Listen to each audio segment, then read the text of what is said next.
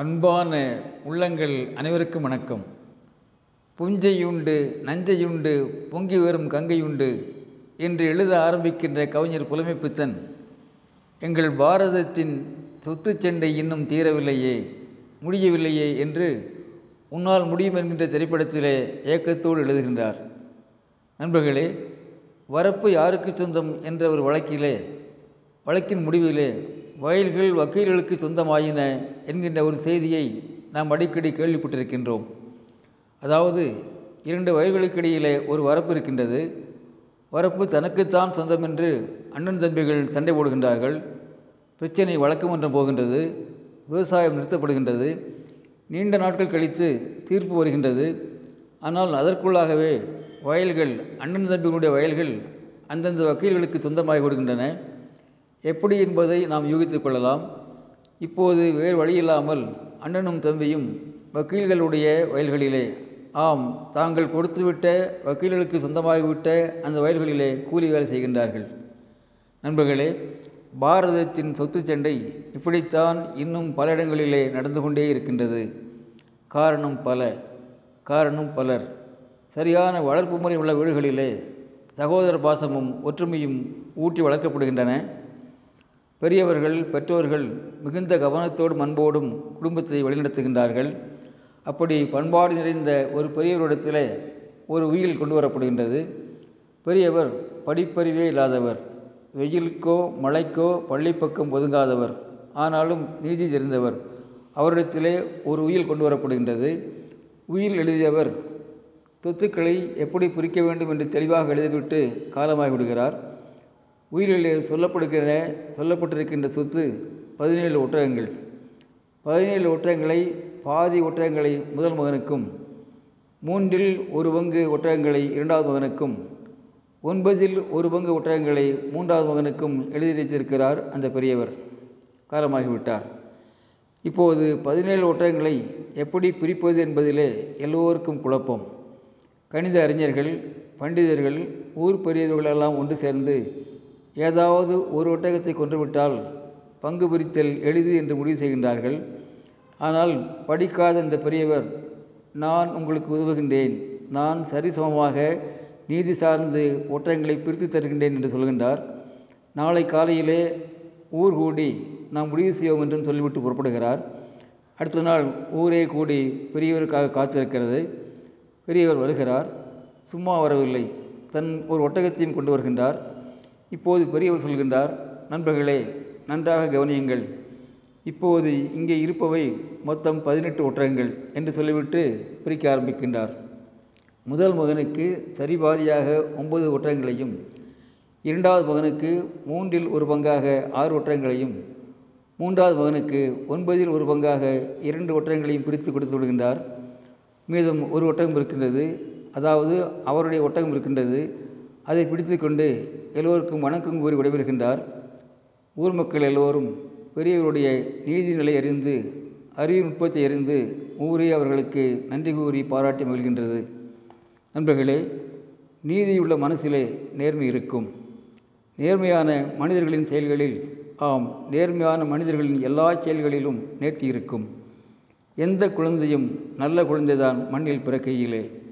ஆனால் நேர்மையை நேர்த்தியை வளர்ப்பு முறைகள்தான் தீர்மானிக்கின்றன. நம் குழந்தைகளுக்கு உண்மையை ஒற்றுமையை ஊட்டி ஊட்டி வளர்ப்போம். ஆம் நம் குழந்தைகளுக்கு உண்மையை ஒற்றுமையை ஊட்டி ஊட்டி வளர்ப்போம். உயர்ந்த உலகத்தை உருவாக்கி மகிழ்வோம். அன்புடன் அரங்க கோபால் இயக்குனர் சிபிஐஏஎஸ் அகாடமி கோவை. அன்பான உள்ளங்கள் அனைவருக்கும் வணக்கம். புஞ்சையுண்டு நஞ்சையுண்டு பொங்கி வரும் கங்கையுண்டு என்று எழுத ஆரம்பிக்கின்ற கவிஞர் புலமைப்பித்தன் எங்கள் பாரதத்தின் சொத்து சண்டை இன்னும் தீரவில்லையே முடியவில்லையே என்று உன்னால் முடியும் என்கின்ற திரைப்படத்திலே ஏக்கத்தோடு எழுதுகின்றார். நண்பர்களே வரப்பு யாருக்கு சொந்தம் என்ற ஒரு வழக்கிலே வழக்கின் முடிவிலே வயல்கள் வக்கீல்களுக்கு சொந்தமாயின என்கின்ற ஒரு செய்தியை நாம் அடிக்கடி கேள்விப்பட்டிருக்கின்றோம். அதாவது இரண்டு வயல்களுக்கு இடையிலே ஒரு வரப்பு இருக்கின்றது.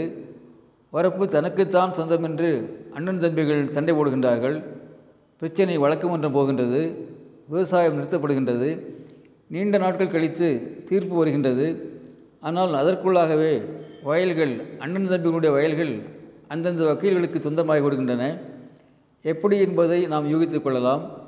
இப்போது வேறு வழியில்லாமல் அண்ணனும் தம்பியும் வக்கீல்களுடைய வயல்களிலே ஆம் தாங்கள் கொடுத்துவிட்ட வக்கீல்களுக்கு சொந்தமாகிவிட்ட அந்த வயல்களிலே கூலி வேலை செய்கின்றார்கள்.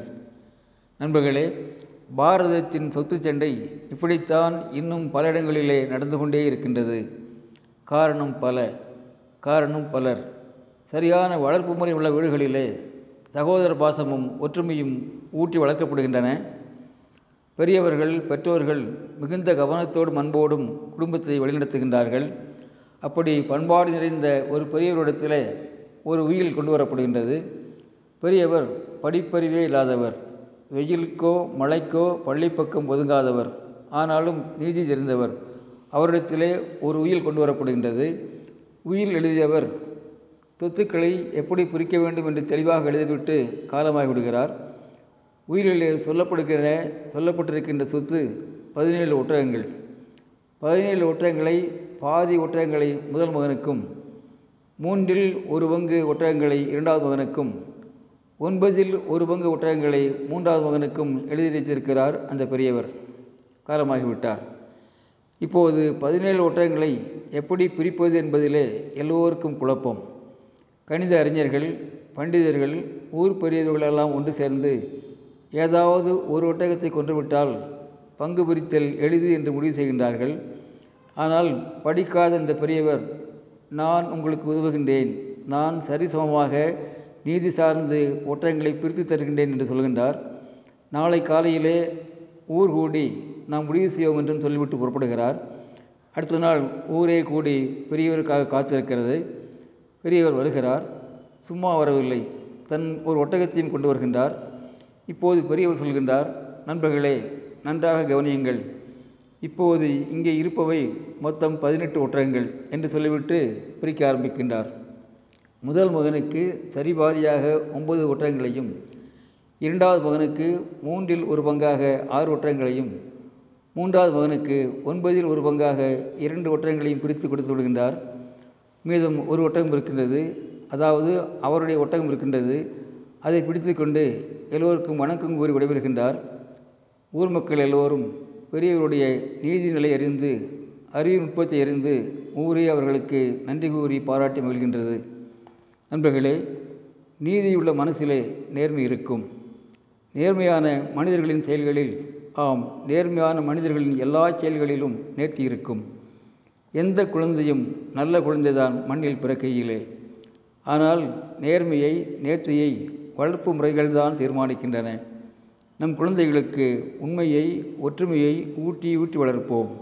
ஆம் நம் குழந்தைகளுக்கு உண்மையை ஒற்றுமையை ஊட்டி ஊட்டி வளர்ப்போம். உயர்ந்த உலகத்தை உருவாக்கி மகிழ்வோம். அன்புடன் அரங்க கோபால் இயக்குனர் சிபிஐஏஎஸ் அகாடமி கோவை.